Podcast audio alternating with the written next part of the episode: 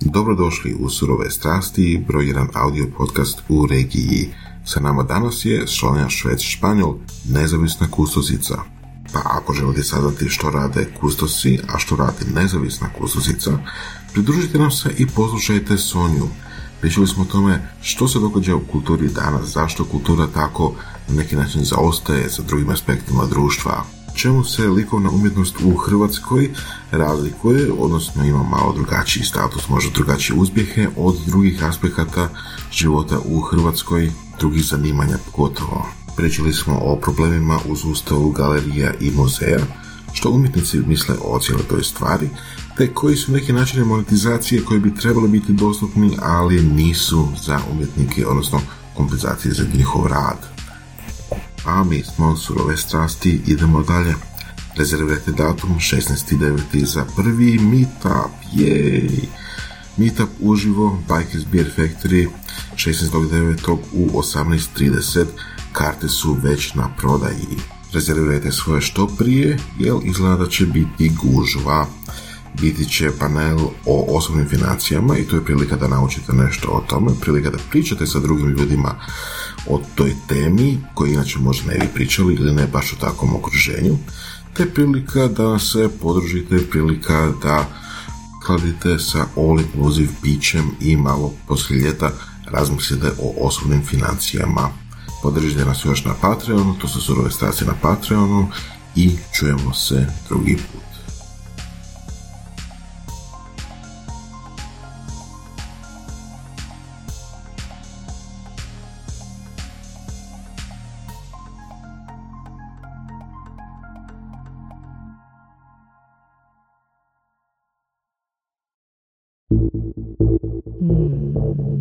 Ovo su surove strasti. Daj nam reci Sonja. Znači, mislim da e, dosta ljudi ne zna što to znači kustos. A što bi to značilo kustos i što bi to značilo nezavisni kustos? Pa ako kustosi većinom rade u muzejima i galerijama, znači to su ljudi koji se brinu za zbirke, muzejske organiziraju izložbe, vode godišnje programe, a nezavisni kusto znači da radite, da niste vezani uz nikakvu ustanovu, znači radim kao freelancer, što mi daje maksimalnu slobodu kod odabira projekata, mhm. znači mogu raditi sa bilo kojom ustanovom, mogu samo smisliti neki projekt i prijaviti ga. Je to nešto kao ministar bez portfelja?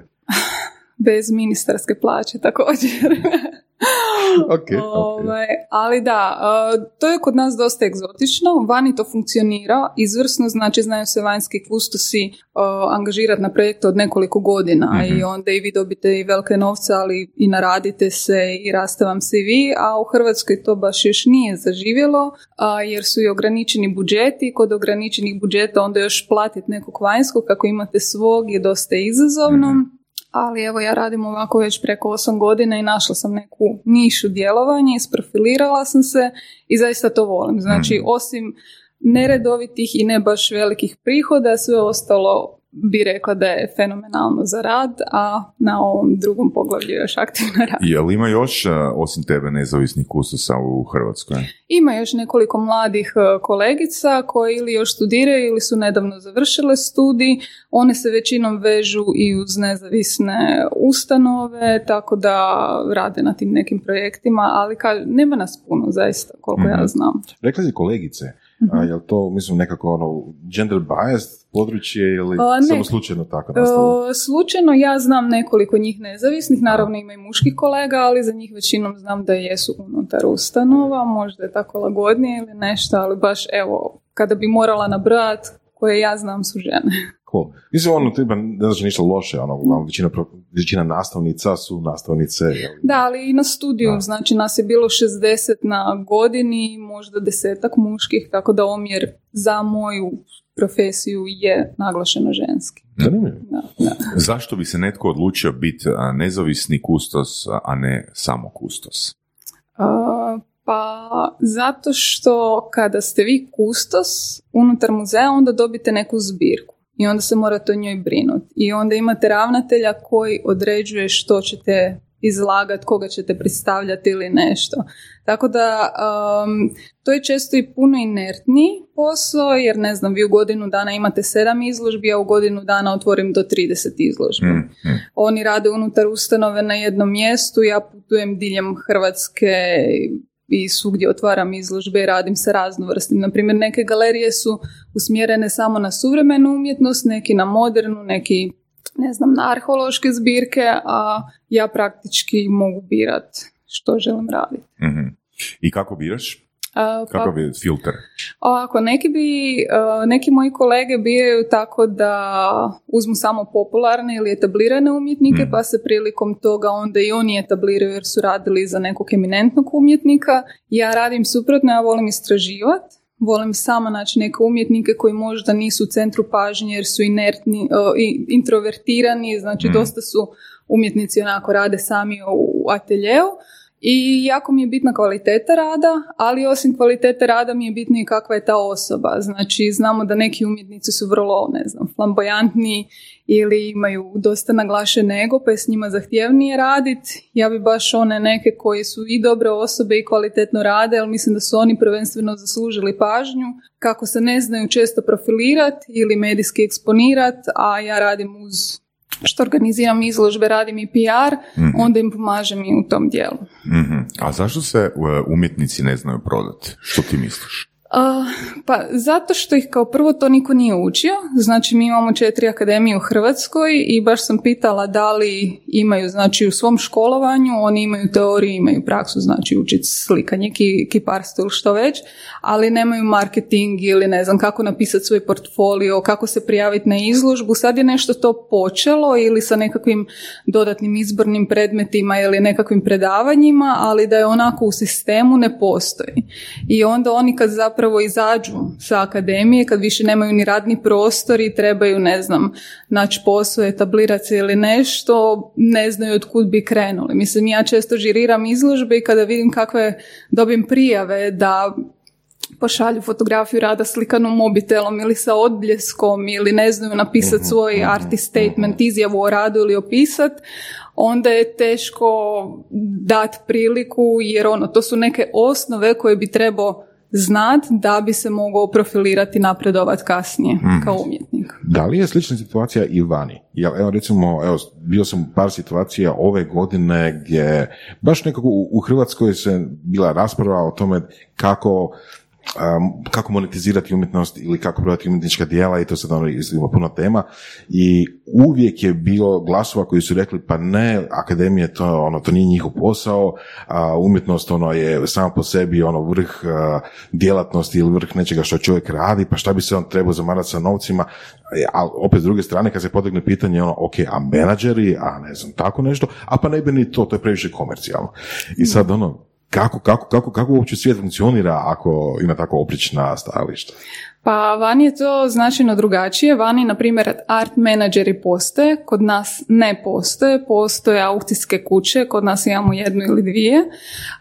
I onda umjetnici zaista mogu stvarati u ateljeu, posvetiti se samo svom stvaralaštvu, a njihov art menadžer će im, ne znam, naći kupce, naći galerije, gdje će izlagati, gdje će se profilirati to. I onda je to lijepo podijeljen posao. Kod nas u Hrvatskoj, osim što ne postoji tržište umjetnina uopće, ne postoje kupci.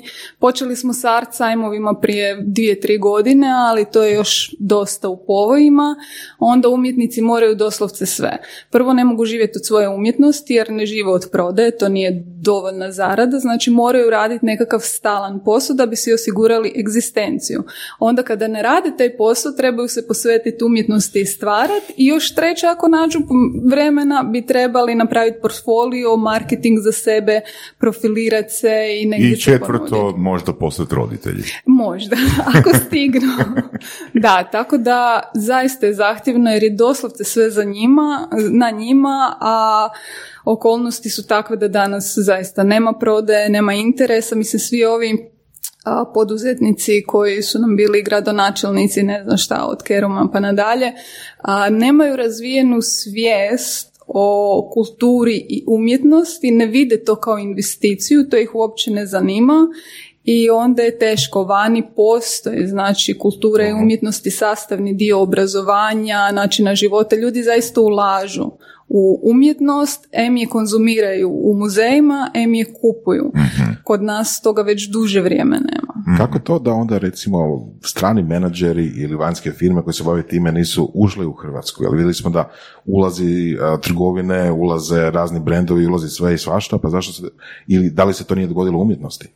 Pa nije se dogodilo u umjetnosti s time da ja mislim da bi naši umjetnici vani jako dobro prošli, jer ja kad putujem, ono, ne znam, jednom godišnje volim baš negdje otputovat, naravno i posjećujem muzeje i galerije, vani ima jako puno privatnih galerija i kada vidim što je vani in ili što se percipira i cijeni, mislim da imamo jako kvalitetne umjetnike, jer vani vam prolazi, ne znam, nešto banalno, doslovno ili nešto što ide samo na šok, a nemate tu znanje, znači da znate nešto, ne znam, naslikati ili oblikovati.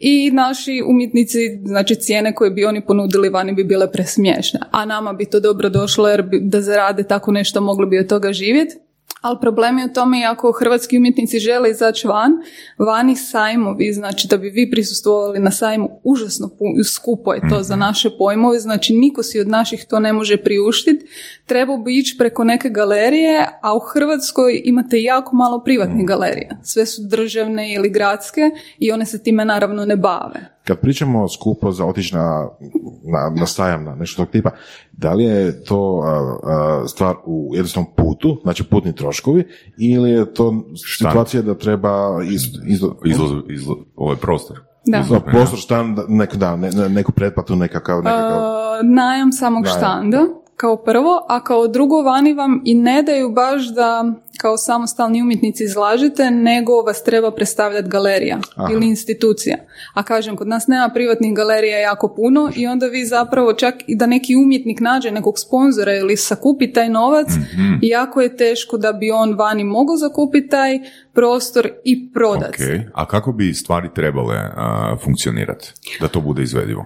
Pa prvo bi nam trebalo tržište umjetnina u Hrvatskoj, znači da se mi razvijemo unutar tu jer onda bi mi mogli vanjske ugošćivati kod nas, jer kod naših sajmova umjetnina imate jako malo inozemnih galerija, nešto dođu iz Italije, eventualno Austrije, Njemačka, ali zaista ono minimalno, a sve su nekakvi domaći autori. Prvo bi se mi trebali povezati, ali prvo bi trebali, kažem, stvoriti tržište kod nas, a, plaćati umjetnike kad izlažu, znači vi kad idete na kazališnu predstavu platite ulaznicu na koncert ili nešto. Kad dođete na samostalnu izložbu većinom je ulaz besplatan, ali ti umjetnici nisu plaćeni za izlaganje. Znači likovni umjetnici su jedini umjetnici koji ne dobivaju honorar za izlaganje, dok svi ostali za svoje nastupe dobivaju. Tako da to je jedna rupa koja već godinama postoji, o kojoj svi pričaju, a niko ju nije riješio, niti se razvila neka tradicija ili običaj da budu plaćeni. Kad kažeš godina postoji, da li to znači da je prije bilo drugačije? I kada prije? Je, prije je bilo drugačije, znači 80-ih, ja mislim da, Da. su se naplaćivali. Ne samo to, nego tada je baš cvale su galerije. Znači, a, umjetnički život je bio jako dinamičan. Ja znam kad sam ja bila mala da a, svi srednji stalež je kupovao knjige i slike. Znači, mi smo doma imali ono, cijeli zid Tako je bio da. jedan u slikama i tu je bila knjižnica sa knji- knjigama, ono koje je mama kupila. Danas niko ne investira u to. To ne moraju biti, ne znam, neki umjetnici koji koštaju 20-30 tisuća kuna, ali ono, između tisuću i pet tisuća kuna da kupiš neki rad. I prije su ustanove otkupljivale radove umjetnika. Znači, oni kad bi izlagali, Kad kažeš ustanova, a misliš muzej i galerije. Znači oni bi izlagali, ne znam, u muzeju i nakon te samostalne izložbe muzej bi imao običaj otkupiti barem jedan rad. Što je to puno značilo umjetniku, oni bi punili svoj fundus, stvarao bi se fundus suvremene umjetnice, aktualnih umjetnika i umjetnik bi bio plaćen za svoj rad. Toga nema već godinama. Pa koliko otprilike uopće umjetnika može e, živjeti od svog samostalnog e, rada? Bez da ima dodatan posao. Pa ja bih rekla nekoliko, recimo 10% od svih likovnih umjetnika i to su o, većinom umjetnici koji su našli neke kupce vani. Znači ne samo u Hrvatskoj, nego su našli kupce ili su se probili ili su našli nekog menadžera, možda tu žive radi obitelji i tu ne žele napustiti Hrvatsku, ali su našli art menadžera vani ili se vani prodaju. Znači 10% bi bilo otprilike koja brojka konkretno? E sad ne znam to, jer imamo onak četiri akademije i velika je produkcija i to je ono što se isto postavlja pitanje koliko umjetnika mi školujemo, a koliko zapravo ima potrebe za njih. Tako da omjer... E sad kad kažeš potreba, ne? Da. To, to je isto ovoga skliska, skliska riječ. um, mislim, koliko ima marketinga ovoga za njih, ne? Pa da, to je možda da. pitanje. E, Nema ništa i mislim ako ste zamijetili općenito u medijima nema puno kulture i umjetnosti, ono ugašen je vjesnik, e, ugašene su neke galerije, e, mainstream mediji više prije će prodati oglas nego staviti ovaj, nekakav članak, prije su postojali kritički osvrti, pisalo se na dve, tri stranice, kritika filma, izložbe, mislim to, to su baš bili kvalitetni tekstovi. Ja kako pišem i kao novinar, odnosno pišem kritičke osvrte za neke medije, sve češće vidim da se sužuje to polje. Evo nedavno mi je jedan portal rekao da su kulturnu rubriku u potpunosti ugasili, dva portala su se ugasila zato što većinom rade na volonterskoj bazi. I jednostavno polje za naše predstavljanje ili promociju umjetnosti, imamo kvalitetne umjetnike i umjetnost, je sve manje i manje zato što to ne donosi pro, profit, sve danas ide na klikove, na skandale, otvorite ovo ono, a niko ne gleda koja je kulturna osviješćenost ili ne znam, hranjenje duha ili neka opće dobrobiti, a ne samo zarada. Mhm, mhm. Tamo. Što je sa digitalnom umjetnošću? Je, evo, da kažem kontekst, evo, radimo u tom području, djelomično radimo cijelu platformu za AR, radit ćemo nekakve izložbe preko AR i tako nešto i vidim da u svijetu se isto tako puno događa čak a, nekakvih hibridnih elemenata gdje umjetnici raznih evo, rekao, medija dolaze na ista mjesta, na ista događanja, na iste izložbe i, i tu se nekako i miješa i publika i njihovi radovi se skupa. Digitalni radovi su recimo postali, da, to je opet neka vrsta hajpa ili bavla u zadnje vrijeme, um, popularni zato što se prodaju preko onih NFT-ova, ono, blockchain i cijela ta priča koju nećemo danas pričati ništa puno više, Blockchain. ali hoću reći, a, čini mi se da digitalna umjetnost cvijeta. Na temelju toga što vidim jako puno a, i digitalnih umjetnika i dijela koje oni objavljuju, a, vidim da to rade dobrim dijelom za komercijalne namjere, doduše. Nije to možda ono umjetnost zbog umjetnosti jel, same, nego su to uglavnom možda video igre, a, nekakvi ono dizajnerski um, proizvodi, ono, a, ili čak namjenski proizvodi tipa reklame za nešto, jel? Ali čini mi se da digitalna umjetnost dosta cvijeta. Da li imaš takav dojam i da li to uopće šta znači budućim umjetnicima ili sadašnjim? A, vani da, kod nas ne toliko. Inače, e, blockchain e, art i to e, ugostila sam u Kolibrisu Marka Zubaka. On je akademski umjetnik koji se u potpunosti bacio u to i a, ako hoćeš pogledaj tu emisiju, mislim da je spojio tvoj interes i svoj interes umjetnost. A, s time da on ne ide na zaradu, a, nego on baš kroz svoje, on se inače bavi i paper toysima, a, i kroz tu svoju umjetnost zapravo kritizira sustav, ne znam, birokraciju, administraciju, ali se prebacio i a, u tu digitalnu umjetnost u smislu da ne znam, ljudi moraju tražiti tokene i onda ako nađu sve njegove tokene onda mogu ne znam dobiti jedan njegov nacrt za taj paper Ok, toys. ok. Znači on je, um, ali uh, Ali to je jedan aspekt, recimo, Da, da, to da. tokene i Da, da, da. gamifikacija, sve to skupa, ok, u redu, ali znam baš, osnovno, kažem, to je zbog moje niše, Mhm. jel, ja znam jako puno ljudi koji baš rade digitalne 2D slike, to je ono Photoshop Illustrator, koji su vrhunske i koje imaju ono međunarodne virtualne galerije ili platforme koji se objavljuju, gdje to zapravo cvijeta, gdje su to ono pregledi u desecima tisuća znaju biti ili milijunima. A, imam dojam da ta, da ta grana likovne umjetnosti ono ima, va- ima, ima veliku prođu danas.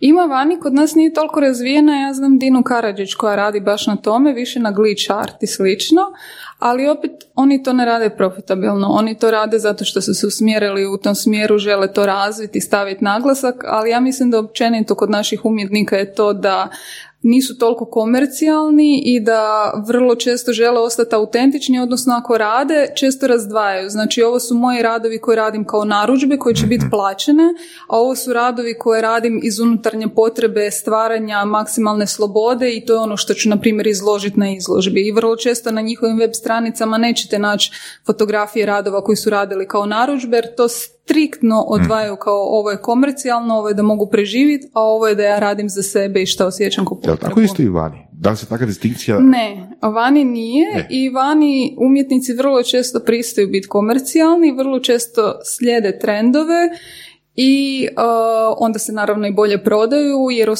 osluškuju taj biti puls, ali onda postaje pitanje koliko je to umjetnost, a koliko je samo jedna vrsta prodaje što da, se kao, kao da je nešto što je napravljeno za pare manje vrijedno od nečega što je napravljeno iz dosade. sve zavisi, sve zavisi ovaj, ne, ne, mislim da je ključno reći tu narudžba, po narudžbi, a ne pare. da, žalim se. Sve ovisi da li ste pritom prodali sebe i počeli samo raditi nešto što drugi rade da bi se prodalo ili radite nešto što ima veću vrijednost od čiste prodaje. Znači, ja se stalno vraćam na one vrijednosti koje smo danas zaboravili, uh, duhovne za opće dobro i to. to. To su svi zaboravili. Danas ja znam kad nekom nešto ponudiš, a šta ja imam u tome. Dobro, ali nešto... slučaj, mislim, to smo čak u jednoj epizodi spomenuli, na? mislim, Salvador Dali je bio poznati žicaroš. Jel tako? Da. Mislim, da. Ono, opet je stvar toga kako se osoba, kako se umjetnik postavi u glavi. Je, je, je. A, mislim, ali opet s druge strane imate umjetnike koji su gladovali dok su živjeli i niko ih nije svačao, a danas su najveći onak umjetnici cijelog svijeta, tako da neka treba slijediti taj neki svoj unutarnji puls, makar ne bio svačan danas, ok, možda nećeš doživjeti svoju slavu, ali ćeš staviti novi pravac, novo promišljanje, otvorit ćeš neke nove vidike, Mislim da se radi toga i dalje. To, to je podsjeća na epizodu sa Hojkom. Na, Dobro. Pred dve, dve i pol godine smo, smo ga intervjuirali mm i ako se dobro sjećam, ti mi je nadopunili ispravi, e, znači on je e, komentirao da on ne želi biti, e, ajmo reći, ne želi preći tu granicu, da. Ne želi preći tu granicu ovoga koja bi za njega bila umjetnost, ali ne bi imala nikakvu komercijalnu vrijednost. mm Znači, želi biti točno, ono, odnosno trudi se biti na granici gdje će on svoju umjetnost moći monetizirati. mm Da, da. da. Kužim, mislim da je jako teško ostati na toj granici mhm. i mislim da je možda lakše čak u mediju fotografije. E, jer fotografija je danas jako tražena, ok, svako se danas naziva fotografom, mhm ali oh, ona je lakše prenosiva i sve, ali kad ti napraviš onak ulje na platnu 2 sa 2 metra, sad kako to prilagodi da bude komercijalno, a da ostane autentično, mislim da je malo veći izazov. Možda, ali nekako vidim to kao pitanje marketinga. Ja? mm Mislim, danas je digitalno sve, digitalni marketing, digitalna prezentacija sadržaja, društvene mreže, sve skupa. Da. Sadržaj bilo koji mora završiti na ili bilo bi dobro da završi na digitalnom mediju. Čak mhm. ako neko napravi a, skulpturu moraju uslikati da ona dođe na Facebook. Ne, mislim da, se, neko... mislim, Da, ako napravi bilo stavlja, ako napravi komercijalni proizvod, ako napravi automobil, sve jedno ga mora uslikati i staviti na Facebook, isto kao i onaj koji naslika uh, ulje na platnu mora uslikati i staviti na Facebook. Treba, ali na primjer, evo sad baš u doba pandemije, ne? većina izložbi opće do koncerta sve je bilo zabranjeno i sve je otišlo u online svijet. I izložbe su otišle u online izložbe. I da, ljudi su se potrudili, slikali, snimili, nema šta nisu radili i te virtualne galerije i sve. Ali su ljudi sami rekli da im nedostaje taj doticaj uživo. Znači, ti kada fotografiraš ajmo sad opet ulje na platnu, ono se oplošni. Ti ne vidiš njegovu teksturu, ne vidiš sve te sloje. Sve, znači, ta energija kad ti vidiš nešto uživo i svjetski muzeji, svi su naravno bili zatvoreni i čim se otvorilo, ljudi su pohodili jer trebaju taj stvarni doživljaj, a ne virtualni. Doista je, doista je tako. Ali opet isto je sa, sa puno drugih, ja bih rekao možda sa svim drugim, sa drugim granama djelatnosti, od, od umjetnosti koja je e, u vrsti skulpture do komercijalnih proizvoda, znači ako, ako neko uslika skulpturu, to naravno niko ne očekuje ko gleda na internetu da će vidjeti cijelu dimenzionalnost te skulpture bez da ju vidi uživo, neće to prepostaviti. A ako neko vidi komercijalni proizvod, ako neko vidi auto, reklamu za auto na televiziji ili na internetu, na fejsu, pa neće prepostaviti da vidio sve tom autom, dotiče u uživo ju pogledati. Zašto onda je drugačije sa Pa ja, Slikovnom ja, ja bi se tu isto nadovezao, uh, u tom istom smjeru uh, zapravo um, imamo, kao što si sama rekla, fotografe, gdje je jako, jako velika konkurencija i svako se naziva fotografom. Um, imamo fotografe koji stvarno dobro zarađuju, imamo fotografe koji rade za kikiriki, imamo i arhitekte koje, koji rade za kikiriki, jel tako? Da. Ali imamo recimo i primjere poput, ne znam, Damjana Gebera ili Ante Vrbana koji su uh, zapravo naučili uh, prodavati i naučili su se marketingirati. Ne? Znači, ja mislim da bi se trebali fokusirati na, na da bismo se trebali fokusirati na to, a, na onih 10% koji doista mogu živjeti od onoga i što je to što oni rade drugačije, kakav je Da. točno njihov pristup koji se možda može, koji možda ostalih 90% ako su motivirani žele modelirati od njih. Ne? Da, definitivno. Znači, umjetnicima fali uh, taj talent za marketing, fali im edukacija i to je polje koje je onak baš Ahilova peta na kojoj bi trebali poraditi, ali opet mislim da bi se trebala graditi i svijest javnosti o percepciji i valorizaciji umjetnosti. Na primjer, ja znam iz vlastitog iskustva da kada umjetnik kaže da njegova slika košta 5000 kuna, da svi kažu ajme to mi je preskupo jer vi u Ikei, ne znam, MCT možete kupiti printeve za 500 kuna, ali to je print koji niko nije oblikovao, koji se printa u 5 milijuna primjeraka. S druge strane, ljudi će kupiti e, pet novih mobitela za 10.000 kuna, znači čim novi model izađe, na to će potrošiti. Kupit će dizajnersku ne znam, sofu ili kuhinju koja ne treba košta 70.000 kuna, ali većina neće ni kuhati u njoj. I za to te cifre koje su peterostruke veće, Da. kao nekakav statusni simbol, to će kupiti, na to će uložiti, ja kažem, 5000 kuna za sliku će im biti izuzetno. Znači, percepcija valorizacije umjetnosti Da. je nikakva u Je, ali to što, si, to što smo u uvodu već, uh, već ti komentirala, uh, 80. godina, stvarno ono, gotovo svaka, svaki dom je imao ono neke enciklopedije. Da. Ili, ili ono, fakat, evo, mi smo doma imali, ne znam, i vojne, čak i vojnu enciklo, ovaj, kak se zove, cijeli set, ono, vojna enciklopedija, opća enciklopedija, ovakve, onakve, ono, to je bilo normalno. Da. Ugostili smo i Daniela Glavana, a, m, isto pred neki dvije, dvije i pol godine, e, koji kaže ono da ga doslovno nazovu i kažu e, metar i pol crvenih knjiga. Znači nije, nije bitan sadržaj, nego je opet bitno ono da se taj prostor na neki način popuni. Kad ka- kažeš sofa, sofa je nešto što će svako primijetiti jer će konzumirati sofu. Znači stvar je ono konzumacije nečega. Na? Da. Znači, e, opet ako govorimo o marketingu, em, osoba će radije kupiti poznatog umjetnika, je baš zbog te vjerojatnosti da će netko ko dođe u goste prepoznat tog umjetnika Da. i na taj način će i ta, i, i ta slika isto biti statusni simbol, odnosno, Da. jel tak? Da, da. Tako da, pitanje je ono, znači, e, pitanje je samo jedno, znači koju, koju mi korist danas vidimo od umjetnosti? Da. Za sebe, za sebe, koju korist vidimo od umjetnosti? Pa- Jer s autom se prezentiraš, s mobitelom se prezentiraš, sa dvorištem a, i ne znam, bazenom u dvorištu se prezentiraš. Na?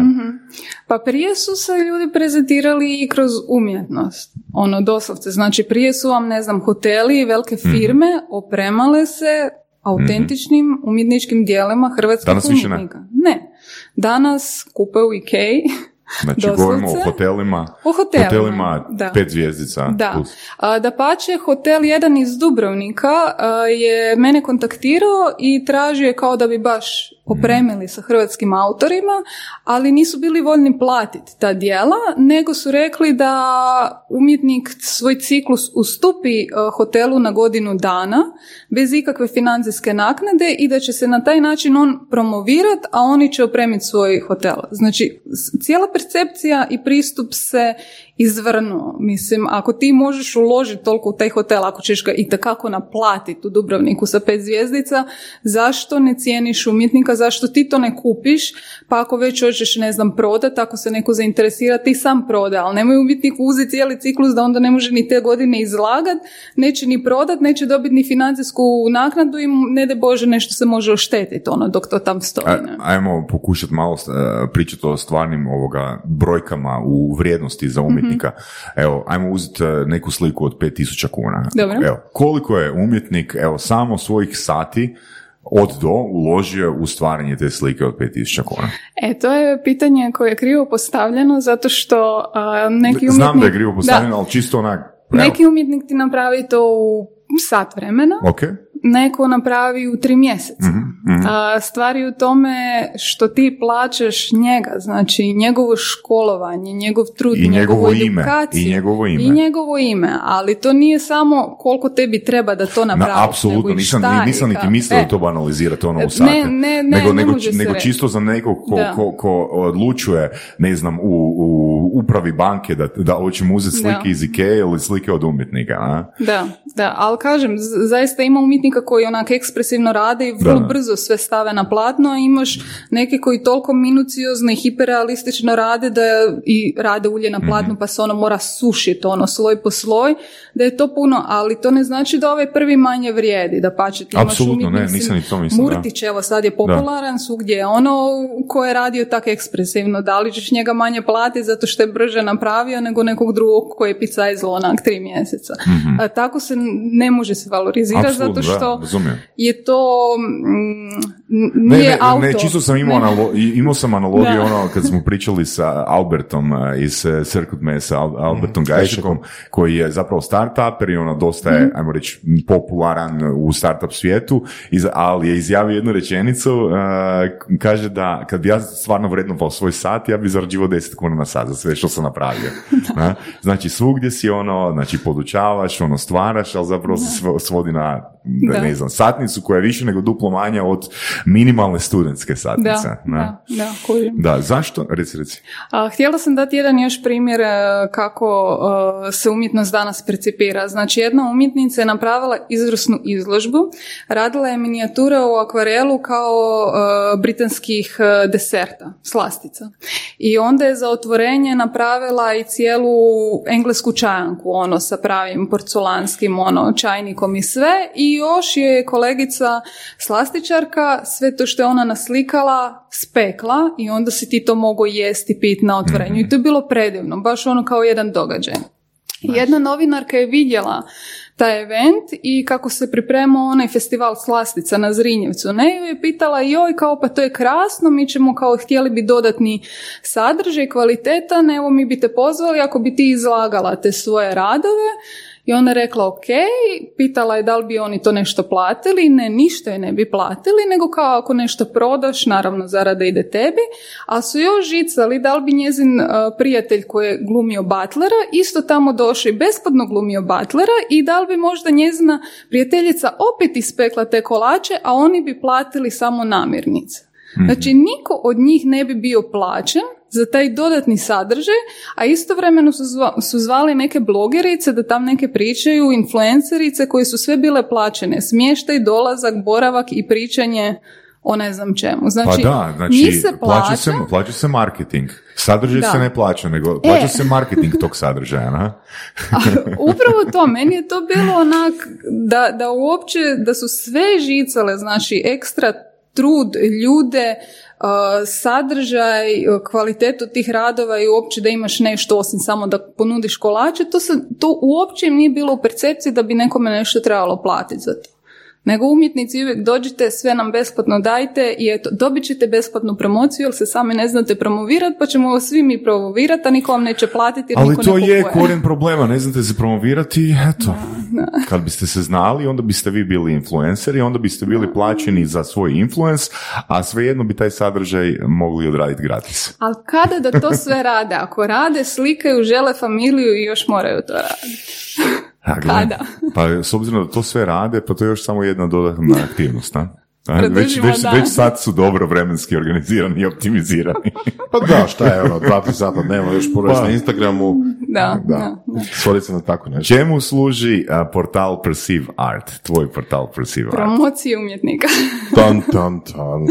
Ne, ovaj, ja kak sam prije pisala sam za konturu, to je art magazin, za list Vijenac koji još jedini ima recimo rubriku kulture, ali uvijek sam dobivala od urednika, znači šta moram pisati, o kome moram pisati, oni su uvijek pisali o izložbama o kojima su već svi pisali, znači izložbe koje su u Klovićevim dvorima, u umjetničkom paviljonu, svi o njima pišu i meni je bilo dosadno da ja budem deseta u nizu koja će pisati o istom. Ja sam htjela pisati o nečemu o čemu niko ne piše i kako smo imali domenu, Suprug je predložio pa šta ne bi pokrenula svoj portal. Ja rekao ono baš volim jako pisanje pa mogla bi. I 2013. godine sam pokrenula portal i čak, uh, znači sve radim besplatno, sve radim sama, nema nikakvih financija, ono, totalni altruizam i sadizam, odnosno Ove, ovaj, uglavnom uh, pišem kritičke osvrte, predstavljam umjetnike koji niko nije predstavio, na primjer sve se događa u Zagrebu i ako je problem sa umjetnicima koji žive, rade u drugim gradovima, ne želi ih niko popratiti osim lokalnih medija, koliko god to bilo kvalitetno, dobro i drugačije, ako nije u Zagrebu, kod da se nije dogodilo. I to je sa umjetnošću jako veliki problem. I kako ja puno putujem, onda sam išla u atelje, upoznavala ih, radila intervjue s njima, promovirala i druge projekte i to je jako dobro zaživjelo jer su mi čak rekli neke kolege koji rade u muzejima i galerijama da koriste perceive art kao referencu da otkriju neke nove umjetnike za koje nisu znali jer niko njima ne piše. Ali u mainstream medijima, ne znam, jedna novinarka kaže taj i taj je najbolji mladi umjetnik i svi ostali će to ponoviti. Iako nikad nisu vidjeli njegove radove, nisu u struci pa ga nisu valorizirali, dovoljno je da jedan medij kaže tri medija ponove i to je najbolji mladi umjetnik, ma šta god struka rekla i da li ga je ona ikad tako valorizirala i mene to užasno smeta. I onda sam htjela kroz perceive art dati jedan jedinstveni pogled, jedan drugačiji pogled, pogled koji nije ponavljajući, nego je utemeljen na nekakvoj valorizaciji, iskustvu i svemu ostalom. Kako znaš, jesi li uspjela u svojim, u svojim nastojanjima? Pa evo, kažem, to, te povratne informacije od muzeja da koriste jedan portal kao referencu su mi jako važna stvar. Druga je čitano, znači struka ga baš čita, imam dosta ljudi preplaćenih na newsletter, tako da ono, ne odjavljuju se sa vremenom, znači nije im dosadilo. Tako da meni je to sasvim dovoljno. Ovaj. Evo, e, rekla si da voliš, e, da voliš ovoga istraživati, e, iznalaziti nove, talentirane i kvalitetne umjetnike. Kakav je proces traženja, kakav je tvoj proces traženja nekoga koji je kvalitetan, a nepoznat je? Pa danas, hvala Bogu, društvene mreže su tu i ovaj, imam jako puno prijatelja i onda kada umjetnici podijela neke svoje kolege ili prijatelje ili neku izlužbu, a meni to zapne za oko, onda idem istraži, dodam te ljude na Facebooku za prijatelje, ako se nađem u njihovom gradu, kontaktiram ih, pitam je li imate radni prostor atelje, mogu to doći vidjeti uživo. Znači tu sam baš dosta proaktivna i ne znam, čitam newsletter od Cultureneta, tamo pišu svi događaji, istražujem, posjećujem izložbe. Na grupnim izložbama ima jako puno mladih umjetnika koji možda još nisu imali samostalno, ako mi njihov rad zapne za oko, isto ih kontaktiram, istražim. Uglavnom stalno istražujem i stalno sve pratim što se događa. Super. I kakav je respons kada konačno nađeš nekog mladog umjetnika? Da li ono, a, konačno neko zna za mene, za sve ili, a pa ne, pa priježe komercijalno to, ne bi ja to. pa vrlo su zahvalni, zato što nema puno, znači moji kolege koji rade, ne svi naravno, ima krasnih kolega, ali većina koji radi u muzejima samo čekaju da im dođu umjetnici, da pokucaju na vrata i ništa ne istražuju. Da, da, doslovce. Jer, znači... na primjer, svi žele izlagati u Zagrebu i Zagrebačke ustanove osobno smatram najinertnijima, jer znaju da svi žele kod njih i onda oni sve naprave onak s pol snage, ne? Tak da, a drugi se moraju truditi, dokazivati i zato volim uh, surađivati s ustanovama izvan Zagreba zato što će se trostoko potruditi da bi, jer se trebaju, da bi uopće dobili i financije i da bi dobili medijsku pažnju i onda znam da će biti puno profesionalniji i onda je s njim suradnja ono baš melem za dušu jer sve bude kako treba, a ne ono joj ne da mi se moramo i ovo joj pa nećemo valjda i to. Je li to preporuka za umjetnike koji eventualno slušaju naš podcast da odu iz Zagreba i ono izlažu u ono bilo koje manje mjesto, može Osijek, može Rijeka, Split, šta god, evo samo ne, odite iz Zagreba Zagreba? Pa u Zagrebu će najteže dobiti prostor, prvo zato što su svi uvezeni, znači nepotizam ne postoji samo u politici, postoji u kulturi, jer kad su zaposlili u svim branšama u kojima su mogli, onda je naš bivši gradonačelnik počeo i sa muzejima, pa je zapošljavao konobare, slastičare i ne znam koga sve ne u muzejima, koji naravno nisu struci, ne znaju raditi, ali su dobivali plaću, ali nisu ništa radili, jer ne daj Bože da unište zbirku, mislim to su vrijedna dijela. Ove, ovaj, tako da u Zagrebu će teško jer tu ruka ruku jako mije. Ja nemam ulaz jer sam preotvorena, predirektna i previše kritiziram. pa sam isto Znači, našla nisi rekao da si dobronamjerna, ljubazna. Jesam, ali ne volim. Ovi se prema kome? A, da, i ako su ljudi profesionalni, cijene prema kvaliteti. Ako cijeni ti ćeš meni, ja ću tebi, onda Mm. nisam toliko ljubazna. E, Rekla si da e, radiš na 30 projekata godišnje, da. A recimo kustos koji e, je zavisan, ajmo ga Mhm. nazvati zavisnim kustosom, e, oni rade u, rekla si sedam, je li tako? Pa recimo da muzeji znaju ima do sedam izložbi, galerije do 15 ili tako Ok. nešto. S time da oni imaju cijelu tehničku podršku, znači ja radim marketing, likovni postav, pišem tekst, otvaram. Kad imate velike muzeje, na primjer muzej za umjetnost i obrt, imate cijeli marketing sam za sebe, znači kustos ne mora ništa, troje ljudi će im obaviti sve. Tako da je to malo opsežniji posao kad radite sam. Ok, što znači da si ti e, dobar marketer i dobar si, e, proda, dobar si prodavačica. Da, ali ja nisam umjetnik, ja sam kustos. Ok, da.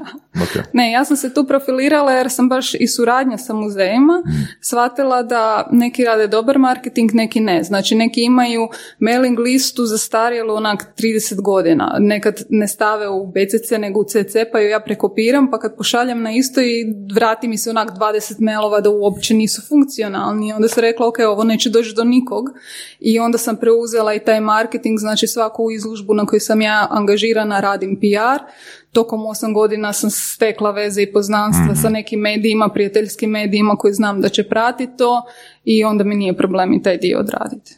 Da li to znači da je možda uloga nezavisnog kustosa danas da bude promotor, da bude neko ko će objediniti nezavisne umjetnike i, i svake druge umjetnike, jeli, koji će dati nekakav push da izađu van? A sve ovisi o vlastitoj inicijativi, naime nisu, ne želim sebe veličati, hvaliti, ali neki kolege samo napišu predgovor i dođu otvoriti izložbu. Jer to zapravo je primarni naš posao za koji smo plaćeni i onda ne žele raditi više od onoga za što su plaćeni, znači oni su plaćeni za predgovor, inače ga napisati, doći, pozdraviti sve, reći par riječi, otići doma, znači neće napraviti taj marketing Ok. jer se ne žele s tim baviti. Ja Ok. sam svojevoljno to preuzela na sebe. Da, ali ti recimo spajaš medije, mislim Da. mediji kao Koli- Kolibris, a, portal i umjetnost, odnosno pristup umjetnicima. Da. Jel to nije nekakav ono početak stvaranja kanala na koji se umjetnici mogu, jednog od kanala na koji se umjetnici mogu predstavljati i jednostavno i, i graditi kulturu koja će im moći u budućnosti napraviti ono što vani već postoji. Apsolutno, apsolutno i ja e, to volim raditi, nije mi problem i mislim da trebamo, mislim ja sam sve to pokrenula upravo zato da dam više prostora i da stavim više naglasak na kulturu i umjetnost, ali kažem nisam baš vidjela toliko inicijativa s nekih drugih strana. Ok, ali možda budu došli. Pa Evo. nadam se, ja se nadam. Meni bi bilo baš drago da imamo više takvih pojedinaca pa da se možemo i umrežiti jer ja se nemam s nikim za umrežiti u svojoj struci, a da nas ima više mislim da bi odjek Više- bio više nego da samo jedna osoba to radi. Više a, medijskih osoba ili više baš a, nezavisnih kustosa? Više nezavisnih kustosa s medijima nemam problema, ali nemam kolega, Zanimljivo. jedna osoba samo može određeni kapacitet ima, ne? kad si rekla šta radiš kao nezavisni kustos i kad puno putuješ, a, znam da je ovo vjerojatno hereza, ali podsjetilo me, ono, ok, ali podsjetilo me na Hell's Kitchen i Gordona Ramsaya, znaš, ne- ajmo, znači, kustos koji dođe u muzej i reviewa muzej, u ovom ne valja, tamo ne znam, ono, prašina po eksponatima, tamo ono, isto dobro, ono, potpise slika stavili, Da. je bi to prošlo kao medijski show? Pa- da li bi uopće iko, da li bi, da li bi umjetnici bili previše umjetnici da dopuste takav show? Pa ovisi koji, neki vole show, neki baš jesu taj karakter. Uh, ja, ja znam kritizirati, znači ja sam onak, pohvalit ću maksimalno i hvalit ću na sva usta sve što vrijedi, ali isto tako ću i kritizirati. U mojoj struci više niko ne kritizira i to je veliki problem. Nestalo je likovne kritike. Znači vi danas ne možete otići na izložbu i reći ova izložba ne valja, ali ne znam, likovni postav nije dobar, loši opus ili nešto, zato što ćete se zamjeriti, odnosno ustanova će to uzeti osobno, neće to uzeti kao konstruktivnu kritiku da se razvije i dalje, nego će vas uzeti na pik, staviti na crnu listu i, na primjer, nikad vas neće pozvati da s njima surađujete. ja sam na jednoj... Strašno. Da, za primjer jedna veća zagrebačka ustanova, ja sam bila tamo na jednoj izložbi i na svom osobnom Facebook profilu sam napisala da je dobra izložba, ali da je boja zidova koja je bila boja breskve bila preintenzivna i zagušila je radove i mislim napisala sam da nije bio zahvalan izbor.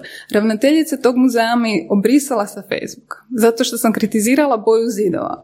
I mislim, di da onda vi ne možete napredovati ako kažete, ali kažem ne osobnu kritiku, konstruktivnu kritiku, jer su ljudi u Hrvatskoj toliko ono malograđani i toliko sve osobno primaju da se ne žele razvijati na tome. Ja bih htjela da mi neko kaže ako nešto ne valja i poradila bi na tome.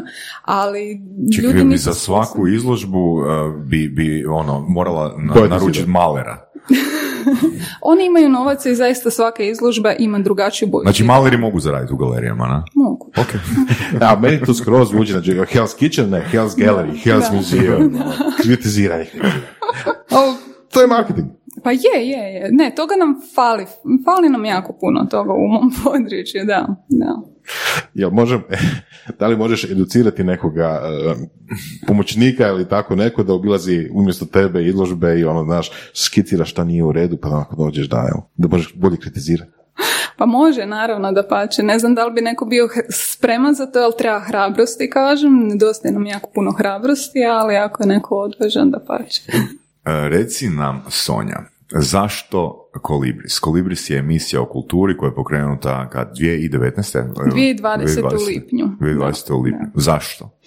A, zato što, kažem, nedostaje nam uopće medijskog prostora. Ja sam već pisala portal. Znači nije niti dovoljan perceive art, Da, jer em, m, to je tekst, a drugo je kad vi prezentirate osobu uživo. Na primjer, ako pogledate emisije o kulturi, na komercijalnim televizijama ih nemate, jer to nije showbiz, a oni samo rade na zaradu, znači nema kulture, ima samo na nacionalnoj televiziji jer ona mora imat, a onda su još su sveli na treći programi, dok su moji kolege bili sretni što imamo program posvećen samo kulturi, ja mislim da je to s jedne strane getoizacija, jer onda ako ti ne okreneš na treći program nećeš ništa saznati o kulturi, a moraš biti baš ono jako predan tome da cijeli dan gledaš samo kulturu. Mislim da bi puno više napravili su stavili malo više na prvi i drugi program, pa da čovjek koji nakon filma slučajno ostane na tom programu i vidi nešto iz kulture pa ga zaintrigira i ostane.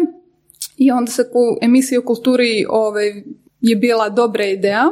Istina Bog, ja se nikad nisam vidjela u ulozi voditeljice ili na televiziji, tako da je to bilo posve novo iskustvo za mene. Ali, s obzirom da sam imala potpunu slobodu oko definiranja formata same emisije, to mi se jako sviđalo, jer većinom kad vi pogledate emisije o, kulturi, imate onak red njihovih radova, pa malo s njima pričate, pa ih malo vidite u ateljeu, ali ništa ne saznate o tim umjetnicima. I onda sam ja namjerno nisam stavljala radove da imamo slide show dok traje emisija, nego sam uzela 50 minuta da upoznamo čovjeka, ko kak mi sad razgovaramo. I onda su svi rekli, pa nedostaju nam radovi. Ja kažem, ali radove možete vidjeti na izložbi, glumca možete vidjeti u kazalištu dok izvodi, ali vi nikad njega izvan uloge ili ne znam, pjevače izvan njegovog koncerta ne znate ko je on, kako živi, šta ga veseli, s kakvim problemima se susreo, da baš upoznate tu osobu koja stoji iza toga. Tako da sam ja stavila tih 50 minuta da upoznamo sve te umjetnike, da ih približimo ljudima i onda ako ih ti naši gosti zaintrigiraju, da onda odu u kazalište, kino, na koncert ili na izložbu, jer mislim danas do svih tih radova sa dva klika mišem dođete. Znači ne morate dugo istraživati s time da ja vodim i društvene mreže i onda na Facebook uvijek objavim linkove na njihove web stranice, stavimo i fotoalbum sa radovima ako su likovni umjetnici ili linkove na kazališne predstave ako smo glumce ili YouTube kanale, što god, ne? I to se ispostavilo super i ono što smo uspjeli postići, znači meni sva- kad sam Perceive Art počela i kad sam Kolibri, ko će ti to gledat, ko će ti to slušati, pa to je kultura i ovo ono. I uvijek su bili u krivu, znači uspjeli smo, sugerirali su mi kao pa uzmi poznate goste. E pa Da. to, to sam Jer baš poznati gosti, da, da. poznati gosti će podići e, awareness. Da, Ono, da. ne. Ali Znači, dobro, ali smo- bio je bitorajac, jel tako? Bio je, bio je, to je bilo na sugestiju, ali na primjer Bitorajac bio manje gledan. Mhm. U, mi radimo premijere srijedom u 20 sati jer onda imamo live chat pa možemo tamo komunicirati. Dobro su se pokazale jer onda ljudi dođu, ve- veća je gledanost ovaj, uh, emisije. I u tom a, live chatu, odnosno koliko je ljudi trenutno gledalo, Bitorac je imao manje gledanosti od e, gošće koja se bavi prevoditeljstvom. Znači žena koja je totalno nevidljiva uopće u medijima ili nešto. Jel to- Cheryl Link uh, Bitorajac? Nije. Eto. Da. Kad pričamo o linkovima, live chat je to, Da. znači to je YouTube, da kažemo za slušatelje da gdje Da. mogu naći. A, Znači, emisija ima YouTube kanal, samo ugooglate emisija Kolibris i odmah će ispast. Imamo i Facebook stranicu, Kolibris emisija o kulturi i umjetnosti i Instagram profil. Znači, na Facebook stranici i na Instagramu stavljamo albume, linkove, ali, na primjer, sad prek ljeta, kak je ljetna stanka, ja i dalje pratim naše goste i onda ako imaju, ne znam, koncert, kazališnu predstavu ili izložbu, najavim, evo ovdje ih možete pogledati, poslušati ili nešto, da imamo i dalje aktivnosti. Ali kažem, znači mi smo uspjeli, imali smo nekoliko tih poznatih, na primjer imali smo Jana Kerekeša, on je podijelio link, ali isto nije bio gledaniji od nekih nepoznatih gostiju. Ne, mislim, to je super. Mi isto na surovim strastima imamo uh, slično iskustvo da neki uh, i, iz, izrazito popularni gosti um, imaju manju slušanost nego neki gosti koji su Da. nepoznati, a opet imaju ajmo reći, interesantnu, neću reći kvalitetnu, nek imaju interesantnu temu, ali to je recimo tema koja se ono potencijalno dotiče bilo koga. Ovdje ću izvojiti kao primjer tetku, ne, ne kažem, ono, tetka je poznata u tim krugovima, ali nije mainstream a, poznata, priča je priča o financijama. ne? I to je tema koja jednostavno ono, ljude interesira Da. i ono, bit će klikova, bit će slušanosti, ono, jednostavno tak je kak je, na? Da. Opet ono minus tih nekih poznatih, uh, poznatih uh, pojedinaca koji, za koje pretpostavljamo da bi trebali pridonijeti nekom awarenessu većem broju klikova, uh, mogu reći čak da su njihove priče već toliko puta ispričane da, da, da ih jednostavno njihovi followeri ne žele slušati ono 67. pu- 67. puta. Makar su ono te priče super interesante, ali onak, ono, mogu, mogu i sami slušatelji ih prepričati koliko puta su ih čuli. Na? Istina. I s time da, kad je bio Rene Bitorac, e, ljudi kad su gledali tu emisiju su rekli da su baš upoznali njegovu drugu stranu. Sad ja ne znam, ja sam bila štreber, ja sam sve iskopala, ali sam pitala i neka pitanja e, uspoređujući likovne umjetnike i umjetnike dramske umjetnosti. Ne pa možda je tu bio neki segment koji ga možda drugi novinari nisu pitali jer nisu išli na primjer na to, nije ih to zanimalo, ali baš je ono bilo da su neki rekli da su se iznenadili, da su ga ne znam vidjeli u drugačijem svjetlu, a da su ga sad upoznali, da im je baš bilo drago. Tako da ima i ta strana, ali meni je super da nas Znači, s tjedan u tjedan su gledali ljudi jer su htjeli otkriti, ok, koga ćeš idućeg predstaviti, koga ćemo drugog otkriti, jer ti ljudi su poznati samo nama u struci, ono kažem, Da. nema toliko medijske prisutnosti, nisu svi slavni i etablirani i ono, baš im je bilo zanimljivo i meni je to bilo onak najveća vrijednost emisije, da gledaju, da otkriju sa nama i upoznaju nekog novog. A, kak, ide, kak izgleda gledanost emisije? Jel ima pikove?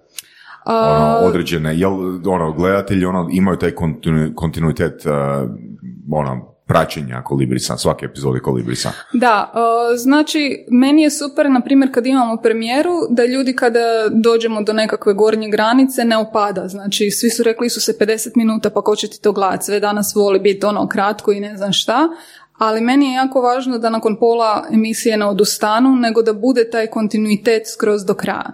Sad, neki imaju običaj sami se priključiti srijedom jer imamo i veliki broj pretplatnika pa su si vjerojatno stavili ono da iskoči, ali ja to uvijek dodatno promoviram. Znači, dakle, uvijek- imaš newsletter liste, rekla Da. si, znači skupljaš te newslettere od 2013. godine, jel tako? da. Od kad si pokrenula Perceive Art, znači na fejsu ovoga. Da, kreiram event tako. i onda ih pozovem, Znači- goste pitam da pozovu naravno sve svoje prijatelje. Znači, da i unutar svoje- eventa. Da, Mislim, to je ono fakat ogroman, uh, ogroman posao. Da. Znači, to je zamisliti da ti Avora sa svaku epizodu koja ide van uh, srijedom za sat, ono doslovno napravimo event. da. Ne? I pozovemo sve ljude koje znamo. To, to, to, su, to su sati, to je nekoliko sati posla, tako? Da, da. Svaka čast, svaka čast. Ali ono što je, ono što isto je ono bitno, bitno ovoga naglasiti i ono baš čestitat da sa jako malim brojem epizoda se uspjeli doći do um, emitiranja na nekim lokalnim televizijama, jel tako? Da. I mene je ta informacija ono baš uh, za- za- začudila. Znači zvuči ono kao success story, ali uh, sad kad se upoznajemo uh, sam se uvjerio da je to zapravo onak dobro taktički isplaniran ishod bio, da? Pa je, ja nisam e, znala ono, mislim kad smo mi to krenuli meni je bio dovoljan zaista YouTube jer radim sto stvari i primarno sam fokusirana na izložbe, ali onda kad je došao onak prijedlog, pa zašto ne bi probala sa televizijama? Jer, Kako mi je došao prijedlog? a, moj suprug je predložio, jer on radi na jednoj televiziji, ali radi na komercijalnoj televiziji gdje emisija nikako ne može ovaj ući, jer je rekao kao da lokalne i regionalne televizije moraju imati određeni postotak kulture. Znači da bi moraju. dobile koncesiju, da. Ok, I, a to se nikome ne da raditi.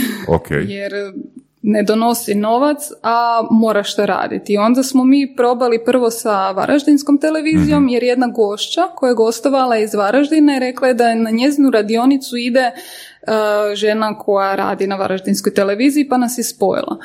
I žena je bila oduševljena i rekla da može. I znači prvo smo s njom i onda sam rekla pa dobro možemo probati sa drugima. I ja radim Zilik, zimsku likovnu koloniju u Karlovcu, znam da je tamo Trend TV pa smo pitali i njih. I tako jednu po jednu i svi su pristajali. Tako da sad na kraju idemo na osam televizija i time smo zapravo pokrili cijelu Hrvatsku, jer smo onako regionalno išli, znači svaka televizija koja se emitira na jednom području, s njom smo pokrili i sad imamo praktički cijelu Hrvatsku pokrivenu. E, ja bi se još vratio na ono, mo- moraju imati, Mhm. moraju imati, ok, e, to je neki, postoji neki minimum koji oni Da. moraju isporučiti. Ko, jel znaš koji je taj minimum? Ne znam. E, A je prije Kolibrisa jesu li imali? Neki imaju, Ok. na primjer neki imaju svoje vlastite emisije, Mhm. neki su uzeli isto vanjsku produkciju nekih drugih, ali onak, mislim da niko nije imao baš ovakvu dužinu da se popuni program sa 50 minuta kulture. Znači to su bili ili ono mozaično od 20 Mhm. minuta ili nešto kao prilozi sa lokalnih događanja, Mhm. ono izložbi, koncerata i to. Tako da ovo im se jako svidjelo i dobro mi je to što smo dobili pozitivan feedback od njih, na primjer kanal RI gdje idemo su rekli da su, ja stavim kontakt naše emisije, ali oni šalju na televiziju i tamo su slali kao da je super emisija, da im se jako sviđa Dakle, i to. umjetnici možda ovoga nemaju puno previše novca, ali zapravo imaju otvorena vrata na lokalnim televizijama. Da. Samo treba taj kontakt koji će ih spojiti, da. Da, ovoga, daj nam reci još, molim te, a, kakav je to dogovor s televizijom s obzirom da tu, jel tu ima ono, ikakvog novca? Ne. Nema. Kakav, ka- ka- kakav je to onda ugovor, dogovor, um, znači uh, nekom mediju koji, ok, nije 100% komercijalan, ali je, ima komercijalu, znači kako, uh, kakav je to dogovor da se plasira neki sadržaj bez i jedne kune transakcije? Pa kako se to kaže, dobite medijski prostor i promoviraju vas. To bi bilo to. Znači oni su nama... exposure. Ali da li Da. postoji, mislim, da li, da, li, da li ste vi pod ugovorom a, Mhm. sa lokalnim televizijama da vi trebate isporučiti određeni broj epizoda po sezoni, da ili ne? O, Da, znači mi imamo ugovor sa svim televizijama do kraja ove godine, da ćemo isporučivati jednom tjedno, osim ove sad produkcijske stanke što imamo preko ljeta, znači od mjeseca idemo sa drugom sezonom, a princip je zapravo takav da onda oni nama daju slobodu da mi nađemo sponzore, pa ako mi nađemo nekog za reklame unutar emisije, onda mi to smijemo producirati. Tako da aktivno tražimo sponzore i ako bilo ko želi sponzorirati kulturu i umjetnost i ohrabriti se i sponzorirati nešto što nije siguran ulog, da pa... Znaš kaj, baš sam ono zadnje vrijeme došao do zaključka ono koliko, uh, koliko su ljudi, uh, ljudi neće platiti ako ne moraju platiti. Da, To je, to, je, to je onak žalosna istina. Ljudi će dati i recimo i surovim strastima ocjenu 10 od 10 a, i reći da smo im promijenili život, ali ako ih pitaš da ti daju da, jednu kunu dnevno, um, reći će ne. Tako da, me- velim, to nije žalosno, to je onak otišlo još dva, tri koraka dalje od žalosti, to je, to je jednostavno realitet. Ne? Ali ono, to je jednostavno ono s tim se ono, čovjek treba pomiriti ili, ili ono, jednostavno prestati raditi to što radiš. Naravno da ti nećeš se prestati ovoga strastveno baviti umjetnošću kao što se mi zbog takvih ljudi nećemo uh, prestati baviti i snimanjem surovih strasti, ne? ali reci, reci. Ali opet je pitanje opet navike, navike Da. tržišta, jel? Mislim, opet pričamo o tome da, mislim, čujemo informacije u razvijenim zemljama, ono Amerika, jel, a, možda Njemačka, pogotovo Engleska, gdje je stvorena navika da ljudi reciprociraju ako imaju neku korist od sadržaja, jednostavno donacijama, ono, 5 dolara mjesečno, 5 eura mjesečno, 10. I, i to je postalo ok, to je postalo ok, ali to još nije došlo kod nas. Ali Još gledaj, ne, nije- ne bi se složio s tim zato što, evo, e, referirat ću se isključivo na ovaj intervju. Znači, e, 80. godina je bilo normalno plaćat ulaznice za, e, za izložbu e, slika. To je bilo normalno i to je samo prestalo biti normalno.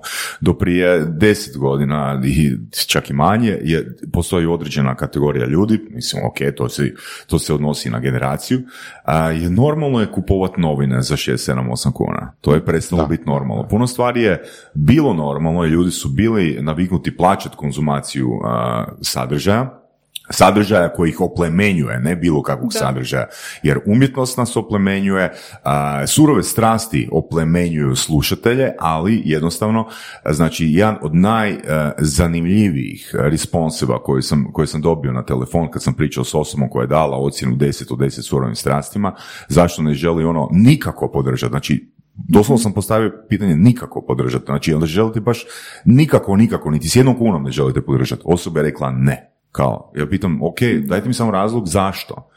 Pa gledajte, pa vi ste nama to dali besplatno. Aha. Da ste vi na početku to krenuli naplaćivati, onda bi ja na početku odlučila ja to želim platiti ili ne. Ali sad želim ono za stalno konzumirati besplatno. Odnosno, nije stvar tu konzumacije, mi ćemo uvijek epizode, intervjue, surovi strasti, ono, da, davati ovoga besplatno. Znaš, ali samo ta, samo ta ovoga, Navika. navika, na- navika ljudi, da ako su oni nešto dobili i sad ono, znači, to je njima defaultno stanje.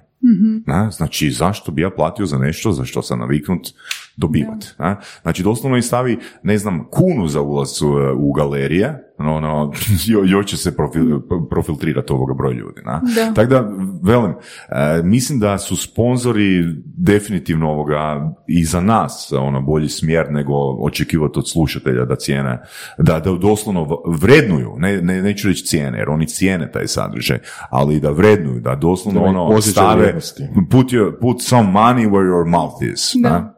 Ali ako idemo sa usporedbom sa zapadnim zemljama, ja osobno sam se susrela s time dok se vani cijeni tuđe vrijeme Da. i naplata intelektualnog rada, da, Da. ja osobno imam jako veliku problem naplate intelektualnog rada. Pogotovo u mojoj struci gdje nema puno novaca i koja je dosta tako zanemarena. Znači, kad ja kažem cijenu za svoj honorar, jer mene plaćaju preko autorskog ugovora umjetničkog, jer sam e, navedena kao samostalna umjetnica, Ovaj, kaže, pa šta je to tebi? Tebi to pola sata da napišeš tekst. I kažem, nije. Ja prvo moram tebe upoznat, doći u tvoj atelje, popričat s tobom, provesti neko vrijeme, selektirat radove, doći doma, istraživat, napisat ra- tekst koji nikad nije pola sata, napraviti promociju tog, znači izložbe, doći na izložbu, držati smisleni govor i nakon toga opet promovirati da smo imali otvorenje. Znači, onak, ja Ali radim- čak i da je pol sata. Da. Mislim, to je, Da. to je isporučena vrijednost. Da, da. Znači, tu, tu, tu se uvijek, uvijek se kod takvih ono kritika, komentara, sjetim jednog komentara svoje pol- polaznice svog seminara od prije deseta Mhm. godina, a, koja je ovoga stomatologica i, iz Slovenije i ovoga a, popravi ovoga čovjeku zub i to je trajalo nekih ono 7-8 minuta i kaže evo 50 eura. Ču kaže 50 eura za 7-8 minuta. Znaš, a ona njemu, pa dobro, vratite se vi ovoga u stolicu, pa ću vam ja još pol sata brusit zub. Da. Ako mi je mislite, čak- ako mislite da vam pol sata još duže brušenja zuba, ono čisto da, Vrijedi, da do- vrijedi. dobijemo tu razliku ono, Da. u minutama, ok, odite, platite još za tih 50 eura. Ali to me posebno čudi kod zubara da neko hoće dodatno mučenje samo da bi naplatio svoj rad. Ajde bilo Da, koja druga tako. usluga. Ako se svodi na vrijeme, onda ispadne da, tako. Da, da, da. da. Tako da, ovaj, ne, kažem, teško je, a s druge strane, ne znam, platit će katalog. Znači, zna se da je naklada takva i toliko će platiti, i neće biti ni pitanja, ni cijenkanja, niti ništa, ono, Mhm. toliko moraš i njima će se platiti. A ti kažeš honorar, joj, pa jel može manje, pa ja radim, pa ovo. Ja kažem, ali meni je to jedan izvor prihoda, mislim, od čega bi ja trebala živjeti, ono? Jel to Da. opet ono plaćamo marketing, ali ne plaćamo intelektualni rad? Da, da. Ali doslovce, kažem, s time da, ne znam, ja kad čujem da neko radi da ima dnevnice ili osigurane putne troškove, Da, evo, da. wow, krasno, ja moram sama vidjeti da li mi se isplati negdje otići, da li ću se morat cijenka da mi ustanova plati putne troškove, jer ja sam bila idiot, ja sam prve dvije godine radila, putovala, trošila da bi radila, da bi stekla iskustvo i onak dobila honorar koji sam potrošila na putne troškove i spavanje, vratila se u Zagreb iscrpljena nakon tri dana rada i sa nula kuna i rekla sam pa dobro ovak ne može više. Dobro, ti si čak i muzeologiju upisala u cilju da, Da. se lakše zap- Da. za- zaposliš, a? Znači, to je bio dodatni studij dvije godine na filozofskom fakultetu gdje baš učite o muzejima. Znači, da li je izložba dobra ili ne, nije samo do toga da li vam se sviđaju dijela ili ne, nego kako je ona postavljena, da li imate prateće legende koje objašnjavaju, koje vam daju neke zanimljive informacije, razumljive informacije, da li kad uđete u muzej se izgubite i konfuzno vam je sve i osjećate se glupo kad izađete ili ste onak pogledali, naučili neke i želite to preporučiti nekom drugom, ne? Ja sam mislila, super, ja ću to upisati sigurno ću dobiti posao u muzeju i onda sam godinu dana tražila ovaj posao. Znači, nema na šta se ja nisam javljala od tajnica, administratora do poslova u struci. Mislim da sam obišla sve zagrebačke muzeje koji su tada imali natječaje i prijelomni trenutak nakon godinu dana hodanja, ja mislim da sam se na 100, 100 oglasa javila, Zadnji razgovor je bio kak sam već tada pisala za konturu Vijenac, posjećivala izložbe, bila aktivna, dosta ljudi me znalo, ne? I dođem u jednu ustanovu na razgovor za posao, za kustosa i bila je ravnateljica, bila je viša kustosica i još jedan čovjek na razgovoru i oni mene hvale kažu pa vi ste divni, pa vi ste tako lijepo osvrte pisali, pa vi ste tako aktivni, ovo, ono, ja sam mislim super, oni agitiraju sami za mene, ono, ja ne moram ništa govoriti, ne? I na kraju me pitaju kao, pa što biste vi tako aktivni radili ovako inertnoj ustanovi kao što je naša? I sad si ja mislim, ok, ali ovo trik pitanje, da li ja trebam reći da ne bi radila ništa kao i vi, da vam ponudim reći, plan? promijenit ću se, promijenit ću se. Ne znam da li to bio točan odgovor ili da kažem ne, ja ću promijeniti, bit će vam super. Uopće nisam znala kaj hoće. Da, da. I naravno da nisam dobila taj posao, ovaj, onda sam rekla da se neću više tako ponižavati, jer to mi je zaista bilo ponižavajuće, jer svi vas onak tapšaju po, na, po ramenu, divni ste, krasni ste, ali evo niko vas neće angažirati. Mislim, uopće, ko, ko- ono, znaš, Da. u vezi, predobra si za mene. Da, da, da, ko ne bi da. bio sa predobrom osobom, ne u vezi. Tako da, to je bilo i sa ovim razgovorom za posao. Da, da, a, zapravo ono, ono što možemo zaključiti ovoga da, da e, se, da je najčešća e, transakcija i prema umjetnicima ovoga e, dajem ti prostor za vidljivost. Da, ali To dosta je se... zapravo naj, najlakše dobit, naj, najlakša Da. transakcija. na? Jer, uh, znači, ustanove koje bi bile obavezne, jer one se financiraju od grada, države i županije, podmiri Mm. troškove realizacije izložbe, jer je njihov posao da realiziraju izložbe, većinom kažu da nemaju novaca i onda vam umjetnici moraju, osim što neće prodati radove na toj izložbi, jer niko neće kupiti, niti se oni bave prodajom, moraju financirati transport radova ako je u drugom gradu, jer je to skupo, neće to vada ustanova plaćati.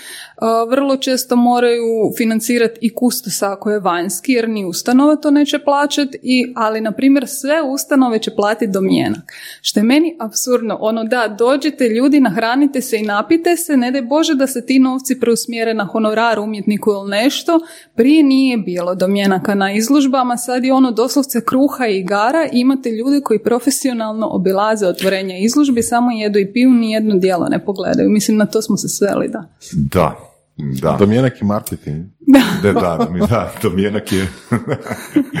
To se plaća. I to, I to onda još naj, naj- najgore je ono kad imaš takve ljude, ali takvi ljudi znaju još takvih ljudi. Da, I onda ide word of mouth marketing. Gdje, gdje nabiju ono, e. da. Još da neko toga profitira, ajde, ajde, ali ovak stvarno... ali to je to ono, stavite ono samo pet kuna, sim, simbolika, ono, Da. e, ulaznicu, ta- takvi ljudi, ono, mislim, ok, oni će se sigurno, ne, ne- neću, neću generalizirati da otpadaju, ali će se sigurno raditi kalkulaciju, čekaj, koliko mogu pojesti, ako je domjenak, ako je ono, to stol, pun hrane, čekaj, all you can eat,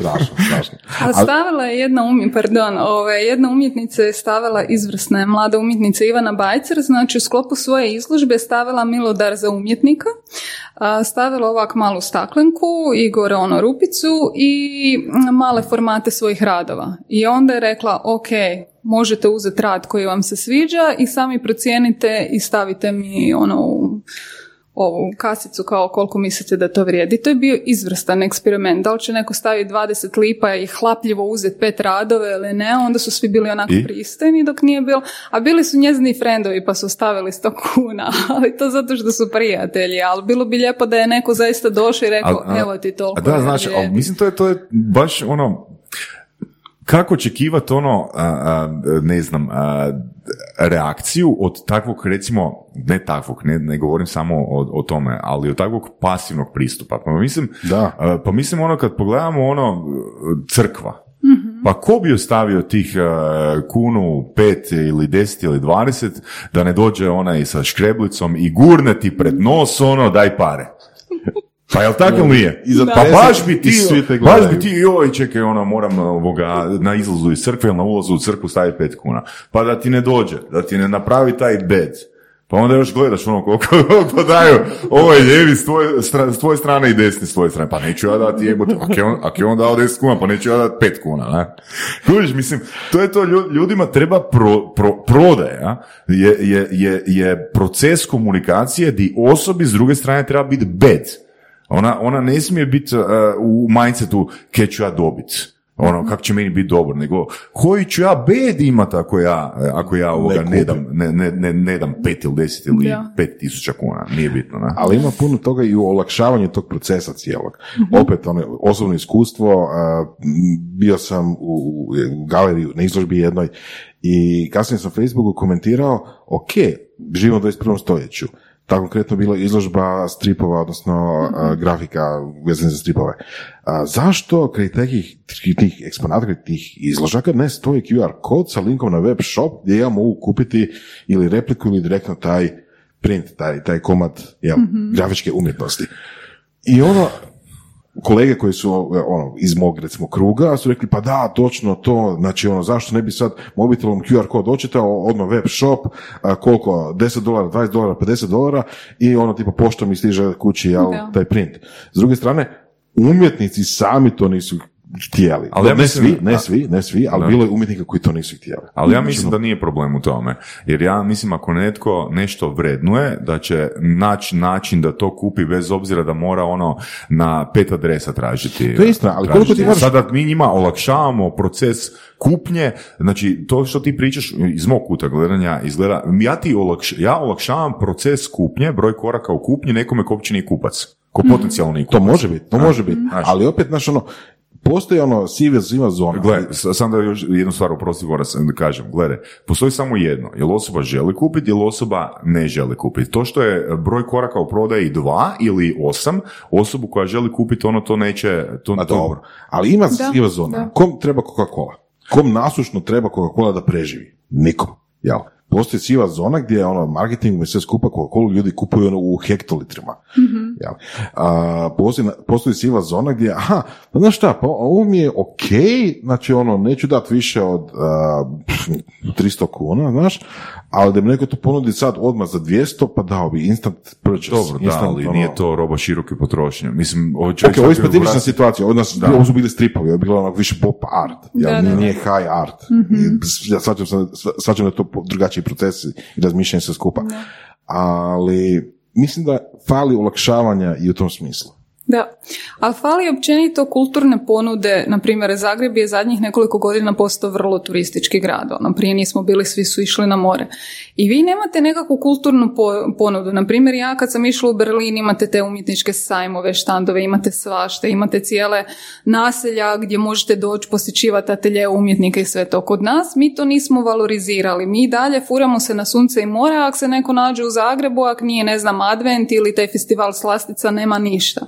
Zašto, na primjer, užasno puno prostora u samom centru zjapi prazno. Znači cijela ilica gdje su prije bili mali obrtnici i sve je nestalo. Propalo je to propada, ok, znamo kako je grad funkcionirao pa se nije dalo ono u najam, ali zašto ne bi to dali nekom u najam, tipa umjetnicima ili obrtnicima i da imamo da kad neko tu dođe da, ok, koja je autentična hrvatska umjetnost? Ne samo umjetnost, na primjer, ili dizajn, ono, torbice, posteri, plakati, odjeće ili nešto. Imamo jako izvrsnih hrvatskih dizajnera. Znači ima samo jedan dućan u Radićevoj koji prodaje kao hrvatske dizajnere. Ja kad idem van, ne znam, najviše stvari za poklone doma svojima kupim u museum shopu. Nešto autentično, kvalitetno i onaka, ne ovaj čajna shop i šandovi. Znači mi nemamo takvu ponudu u Zagrebu ništa. Imamo gastrofestivala što je opet hrana, piće i glazba, ali nemamo tu neku kulturnu. Super, to je to. I to je ono, to po meni spada u tu kategoriju olakšavanja, olakšavanja transakcije, olakšavanja ljudi to kupe.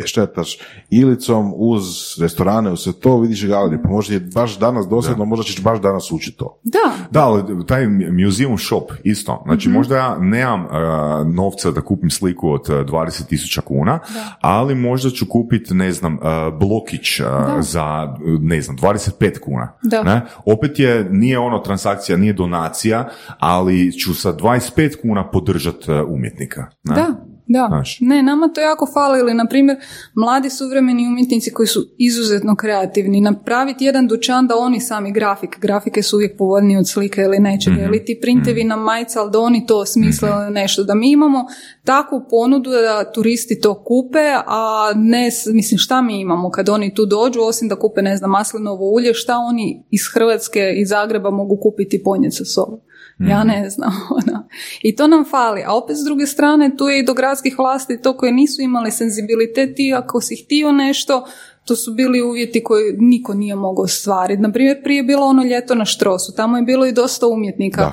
Ne znam, crtali su portrete, prodavali su svoje stvari i to. To je isto zamralo. Znači, nedostaje nam tih nekakvih sadržaja kojih prije bilo, ja bi prvo otišla i sve to obišla. Ne? Je li ljeto na štrosu nestalo zbog korone ili je prije Da. toga? Pa nije li 2019. Možda Prije je nešto nestalo, ali to je bilo sa strukovnim udrugama ko se s kim posvađa i kako. Aha. da, da. Ali nedostaje. Na primjer, sad je počeo ovaj art park uh, sa grafitima. To je isto super. Znači imamo dosta sajmova ulične umjetnosti, odnos- odnosno akcije ulične umjetnosti gdje se oslikavaju ti novi grafiti ili gdje se taj ribnjak pretvorio gdje možete doći baš poznati umjetnici oslikaju pa se napravi nekako druženje i nekakvi sadržaj. Na primjer, tu se pokrenulo. To je stva- stvarno pohvalno i to je bilo medijski i svjetski, znači inozemno popraćeno, baš ono pisalo se o tome ili ono ako ste vidjeli mini art gdje je jedan umjetnik radio na asfaltu kao male kućice, male instalacije pa ste ih morali tražiti, to je isto super bilo, onak nešto novo, originalno, prošećeš sa gradom, imaš mapu gdje ih možeš naći, poslikaš jer su super Da, da, da. i takvi nekakvi sadržaji. Tako da, da, toga nam puno fali.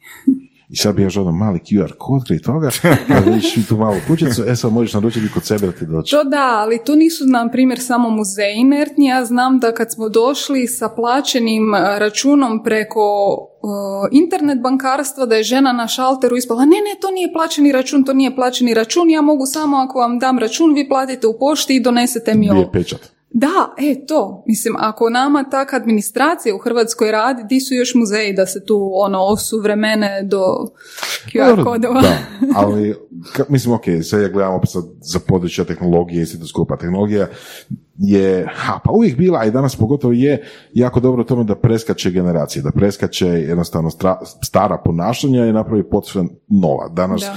Postoji gomila platformi za plaćanje. Znači, ko bi rekao prije 10 godina platforma za plaćanje? Šta je to uopće? KexPay, Da. sad ono, Revolut, TransferWise, da se ne nabraja ima i gomila, neki su domaći, neki strani, Aircash isto domaći, a, jako jednostavno, jako lagano se može danas napraviti transakcija, nema pečata, nema ništa. Zašto ne bi preskočili generaciju? Zašto ne bi ovi ljudi koji očekuju pečat i ono, plaćanje upitnice na plošti jednostavno ostavili jel, tamo gdje jesu Da. i krenuli dalje? Ja mislim da je super da nam fali interdisciplinarnost. Na primjer da se ti mladi ljudi koji se bave novim tehnologijama surađuju sa muzejima i smisle nešto novo. Ja imam divno iskustvo gdje kad sam bila na onom famoznom programu stručno osposobljavanje za rad bez uspostave radnog odnosa, to je bilo super za izrabljivanje, ali dobro, godinu dana radite, steknete iskustvo. Uglavnom, ja sam radila u ateljevu Meštrović na Gornjem gradu i onda je moja kolegica angažirala studente završne godine grafičkog dizajna jer oni su morali raditi diplomske radove i to, da osmisle, odnosno brendiraju Meštrovića. Svako da napravi i onda smo napravili izložbu tih idejnih rješenja, a najbolje smo prihvatili i onda su se i napravile, ne znam, šalice, cekeri, sve sa tim Meštrovićim novim logom. I to je bilo super. Bila je dobit za njih, oni su se profilirali, tak i onak su morali napraviti rad, dobili su dobar zadatak, a muzej je dobio izvrstan identitet, dobio je nekakve predmete koje može prodati turistima i to je bilo super. Znači, spajanje tih nekih disciplina zaista može rezultirati a na svačiju dobrobit, svi zadovoljni na kraju. Ali opet za to treba inicijativa. Ja mislim da inicijative kod nas najviše nedostaje. Znaš, način na koji um, stalno u surovim strastvima pričamo o poduzetništvu i ti jesi poduzetnica iz naših mhm. kuta gledanja, jel sam? Složio bi se.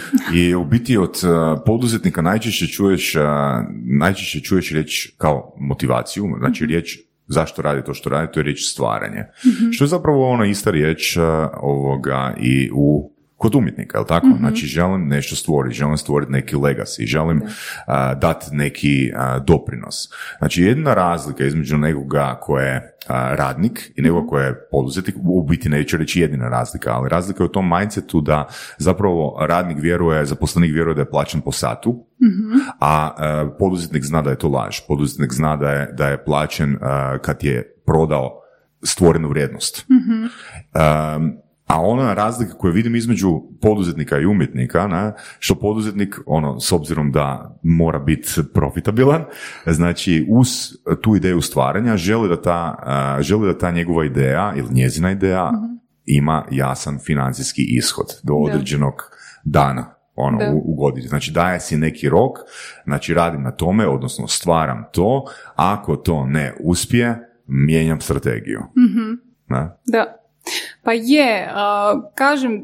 A umjetnik potencijalno onak neće promijeniti strategiju, da. oboje se bave stvaralaštvom pod navodnicima, ali jedan je možda znači, malo krući... razlika u tvrdoglavosti. Razlika u tvrdoglavosti. da. ali onda da ne bi išli na uštrb umjetnika, jer mislim ako ih se previše promijeni da bi onda patila njihova umjetnost, da je onda ta simbioza zapravo ili art menadžera ili mhm. nekog da oni mogu biti u tom svijetu i biti iskreni sami sebi, a da opet imaju nekog da to ne ostane nevidljivo, neprodano i sve ostalo nego da dođe do krajnjeg kupca, gledatelja ili koga već. Da. Dragi slušatelji koji imate afiniteta prema umjetnosti, volite umjetnost, postanite art menadžeri. Tako je. da, i potencijalno art manager može zarađivati više, e, više nego umjetnik, jer možda može u svom portfoliju imati 20 umjetnika, je li tako? Da, da, da. I može uzeti 15-20% od svog prodanog rada. Više. Više? Znači, u inozemstvu, u art menadžeri, ja mislim, uzimaju 30 do 40%. Eto. Ali privatne galerije vam vani toliko uzimaju. Znači, privatne galerije vam daju prostor, hmm. osiguraju vam tu klijentelu, jer već imaju povezanost marketing. Vi to platite, ali onda znate kad ćete imati tamo izložbu, osim šta ćete dobiti na renomeu jer je to vjerovatno ako već plaćate neka ove značajna galerija da, ćete, da će doći određeni kupci i kupiti. Imam jednog umjetnika koji je išao na postdiplomski u Japan a, bavi se grafikom i tamo su mu organizirali jednu izložbu i prije otvorenja on je naravno došao sa vlasnikom galerije i svi radovi su imali crvene točke. On je pitao šta je to, svi radovi su već prodani jer su oni imali za svoje klijente, odnosno kupce, da već razgledi praktički mu je cijela izložba bila prodana. Znači čovjek se vrati u šoku, mi nemamo točke, mi nemamo ništa, ništa se ne prode, oni su to tamo tak napravili. Ne? Mhm.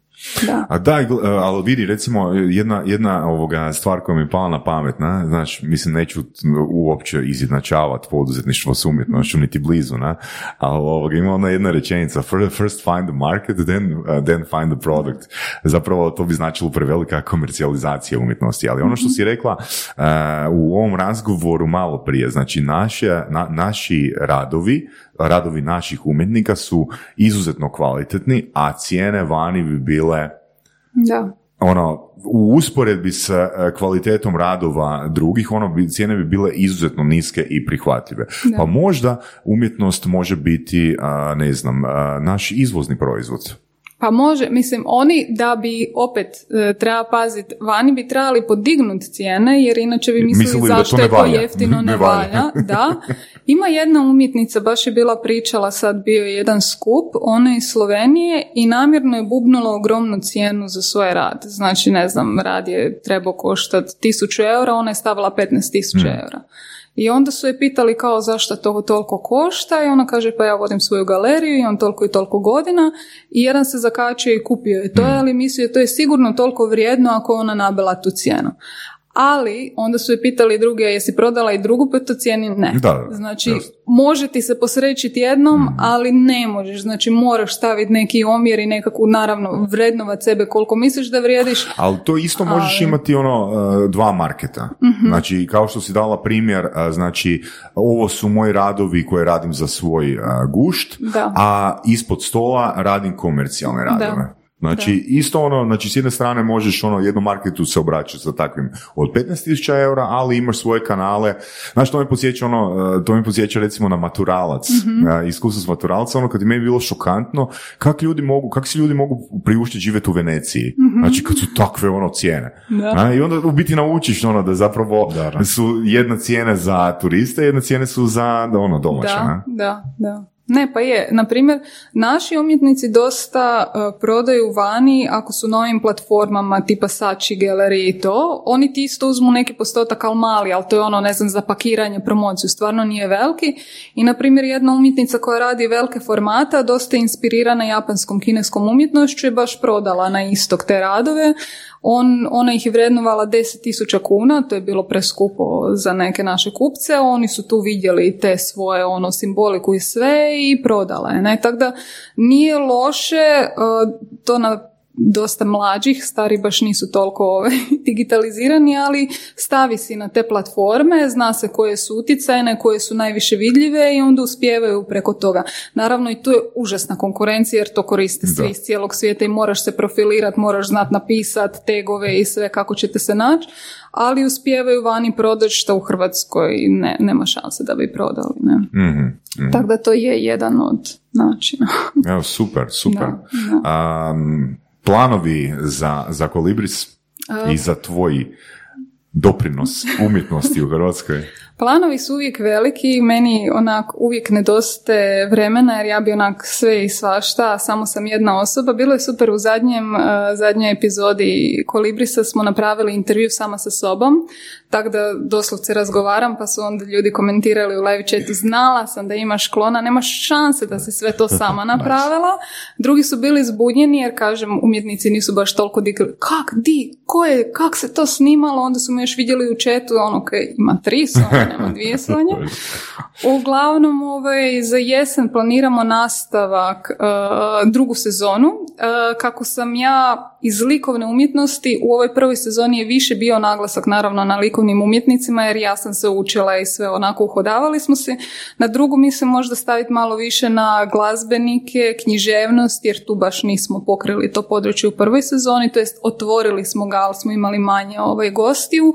Isto tu i tamo uzeti nekog poznatog uh, gosta i pokušat ćemo, nadam se, A sponzorskog gosta? pa da pače, ako se neko javi za sponzorstvo, a bude elokventan ili nešto. A, bude eloquentan. ne, mora se zadržati. Dogovorit. Ja, e, S- Sonja, ja sam crtao, ja sam dobro crtao. Dva put mi je rad završio na panovu ovoga u sedmom razredu osnovne škole. Znači, Ja, ako to sam je ja sponsor, jel mogu doći u emisiju? Prvo pošalji radove da vidim. Ko je evaluacija? Ko je evaluacija? Gle, ljudi smo dogovorit ćemo se. Da, ove, uglavnom e, pokušat ćemo ili ima tih nekih natječaja, ne znam, jer Ministarstvo kulture i to za digitalne sadržaje, ako bi dobili neke financije, ja bi jako voljela da Kolibris putuje, kao što ja putujem. Znači da dođemo recimo u Split, Osijek ili Rijeku na tri dana i da odemo baš u atelje, da sjednemo u taj radni prostor i onda da kad tamo snimimo emisiju i porazgovaramo s gostom, da malo unesemo i nekakve dinamike i raznovrsnosti. Mislim, ljudi su nas već zvali, pa dođi tu, pa dođi tu. Ja kažem, ali ljudi za to stvarno trebaju novci. Treba platiti putne troškove, treba platiti snimatelja, svu tu opremu. znači- ljudi ne kuže, Da, kužiš, znači, ono. mislim, jedan, jedan moj savjet ovoga u, u prodaji na, je nikad ne opravdavaj cijenu. Znači, nikad. Ono, jel imaš novce ili nemaš? Jer kad ideš ono, doslovno im ideš ono racionalno ono objasniti, gledaj, put je 500 kuna, Da. smještaj je 1500 kuna. Da, da, da. To uopće ne doprinosi. ne, Jer, Zato što pos- postavlja se samo jedno pitanje o prodaji. Jer ti to doista želiš ili ti to misliš da želiš. Ako misliš da želiš, onak, neću ti dati ništa. Da. Ja sam tu užasno loša i to mi Nisi doma. Ne, jesam, jer ja se uvijek opravdavam. Ja uvijek... Reci ljudima ne možeš ili reci ne može jer to nije ta cijena. Ja idem ali znate pa vidite pa ja toliko ra- ja se stalno opravdavam. Da. to trebam naučiti. Gle, jel imaš novca ili nemaš Da. novca za mene? Sve drugo je ono višak u komunikaciji. Da, da, da, da. Morat ću. Znaš šta je fora? Sad kad pričamo o tome, ispada da je suša u tom području, znači u popularizaciji umjetnosti toliko velika da je tvoja niša zapravo cijela umjetnost. Znači spominjala si likovno, spominjala si glazbenike, skazalište. To je, to je, znači pričamo o niši, ali zapravo pričamo o cijelom području umjetnosti kao jednoj, Da. jednoj, jednoj niši. Da, da. Tolika je suša. Je, doslovce je i ono što mi kažu ljudi, pa ljudi ti ne zanima umjetnost, to nije istina. Ljudima se treba umjetnost prezentirati na dobar, kvalitetan način. Znači, moji kolege vrlo često koriste visoko stručnu terminologiju koju niko živ ne kuži, pišu predgovore koje da sami pročitaju za pola godine ne bi imali pojma šta su napisali i naravno da se onda ljudi, konzumenti, promatrači, gledatelji osjećaju glupo i na taj način ih se distancira. Znači, emisija Kolibris je stručna, ali govori normalnim jezikom koji svi bu- u- razumiju. Meni je bitno da bude jedna opuštena atmosfera, a ne sterilna. Često kad gledate te emisije o kulturi, ono komorno, onako ozreće ko da smo na sprovodu, a ne da pričamo o nečem lijepom, inspirativnom i zanimljivom. Ja sam htjela razbiti tu famu i da su umjetnici pristupačni, da su ljudi od krvi i mesa koji se isto i naljute i imaju probleme i sve to na taj način približiti. I kad sam radila u ateljeu Meštrović, tamo sam vodila grupe kroz cijeli postav. I vi možete svakog zainteresirati. Znači, od klinaca do umirovljenika, pa imali smo i grupu iz psihijatrijske bolnice koja je došla. Znači, samo morate vidjeti kako reagiraju, šta ih zaintrigira. Aha, hoće ljubavni život Ivana Meštrovića, stavite tu naglasak, ali kroz njega prevučete i radove, a ne samo tračeve. Klince, naravno, prilagodite se toj dobi šta je njima smiješno, di su se ono ne zacrvenili i to. Sve se to može. Samo ne smijete biti ko robot i svima isto prižati, jer mislim, da. ko tak neke postiže. Znaš što mi to pada na pamet usporedba? Kad sam bio klinac, bile su emisije umjetnosti. Bio to, ne znam, ono, Edo Murtić emisija i sad a, to trajalo, ne znam koliko, 20-30 minuta, gdje je, valjda, 75% te emisije tišina i gledamo umjetnika kako radi. I ako kamera prati i on se nešto tu slika džin, džin, džin, džin, džin, i onda komora atmosfera ozbiljno, smrtno, ozbiljno se pita njega da kompozicija, boje, nešto Da. i, i tako bude emisija. S druge strane, Bob Ross. Znaš ko je Bob Da, Ross? da, da. I on je njegove emisije o, o slikanju.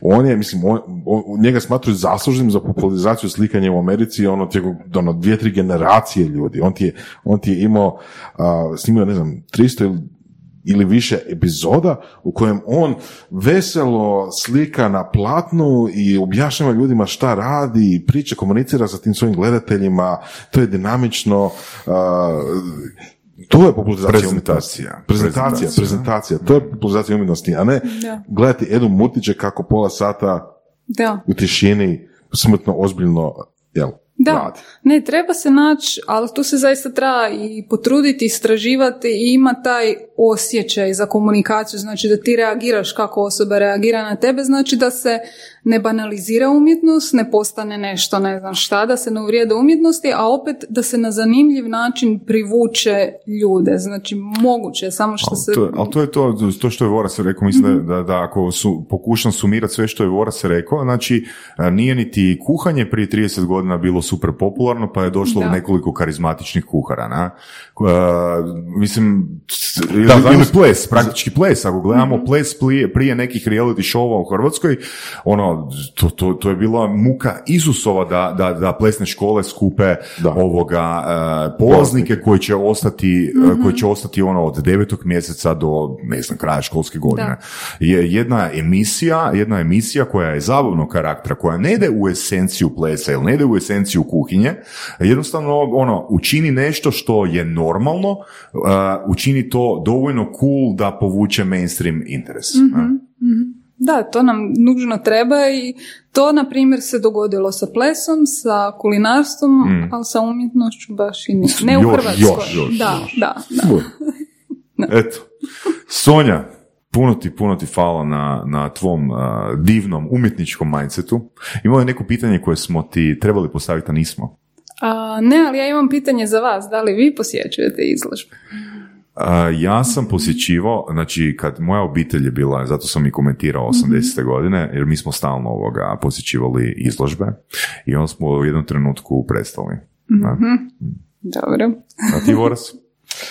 Moji nisu baš imali takvu kulturu, ali volim doći. Iako, iako to više, više spada u onu kategoriju da ono vidim šta imam, što bi radio danas i ako baš nemam ništa, onda možda još usputno upadne u izbor i galerija. Ali baš da imam neku konzistentnost, Da. ne. ne Konzistentno- Evo recimo ja sam, uh, velim, fan sam Dalija i ono, bio sam u dva, tri njegova muzeja, tako da to kad mi nešto usput, to mi ono moraš, ali baš to što je Voras rekao, konzistencija, a, posjećivanja, ono, ne, ne postoji. Dobro. Kako da to promijenimo? Pa dobro, tu je i na nama da vas zaintrigiramo, ali ne, ne mora postojati konzistentno, znači da stalno idete, ali ono, ako bude ovo tipa strip ili nešto što vas zanima, jer danas stvarno ima izuzetno puno, znači ne morate ići na neku klasičnu izložbu. I, i ima od te digitalne umjetnosti e, stripa karikatura, ja sam radila putujuću izložbu Nika Titanika, to je ljudima bilo super, Odlično. jer karikatura nije često zastupljena ono od Ota Reisingera kad je bila retrospektiva praktički nije bilo velikih. Nama je ta izložba stalno bila posjećena jer to je nešto što ljudima je pristupačno, razumiju, vidjeli su ono u medijima i kad su tamo došli su crkavali od smijeha i baš su čitali cijelu izložbu sve. Znači treba biti raznolika, ono ne moraju sve biti visoka umjetnost i stroga umjetnost, ali da na neki način vas zaintrigira ili da vas zapita da, da odete doma i razmišljate o nečem, ja mislim da je to ono najveće Može, postignuće. može. izložbe. Hoće biti domjenak? Nije bio u vrijeme korone, ali ako je to naš... Ok, može domjenak, ali morate pogledati izložbu. Nemojte samo pojesti i otići, to je najgore. Biće kviz, biće kviz. Šta je bilo na trećoj slici? Hvala ti, Sonja, puno na gostovanju. Hvala vama na pozivu. I pozdrav Dunji. Pozdrav, Dunja. Hvala. Slušali ste podcast Surove strasti, broj 1 audio podcast u regiji. Ako vam se sviđa, lajkajte. Ako se slažete sa gostom, komentirajte ili ako se ne slažete, pogledajte našu ponudu obrazovnog sadržaja na academy.surovestrasti.com. Komentirajte, lajkajte i nada sve šerajte tako da i drugi ljudi mogu saznati za surove strasti. Čujemo se i do slušanja.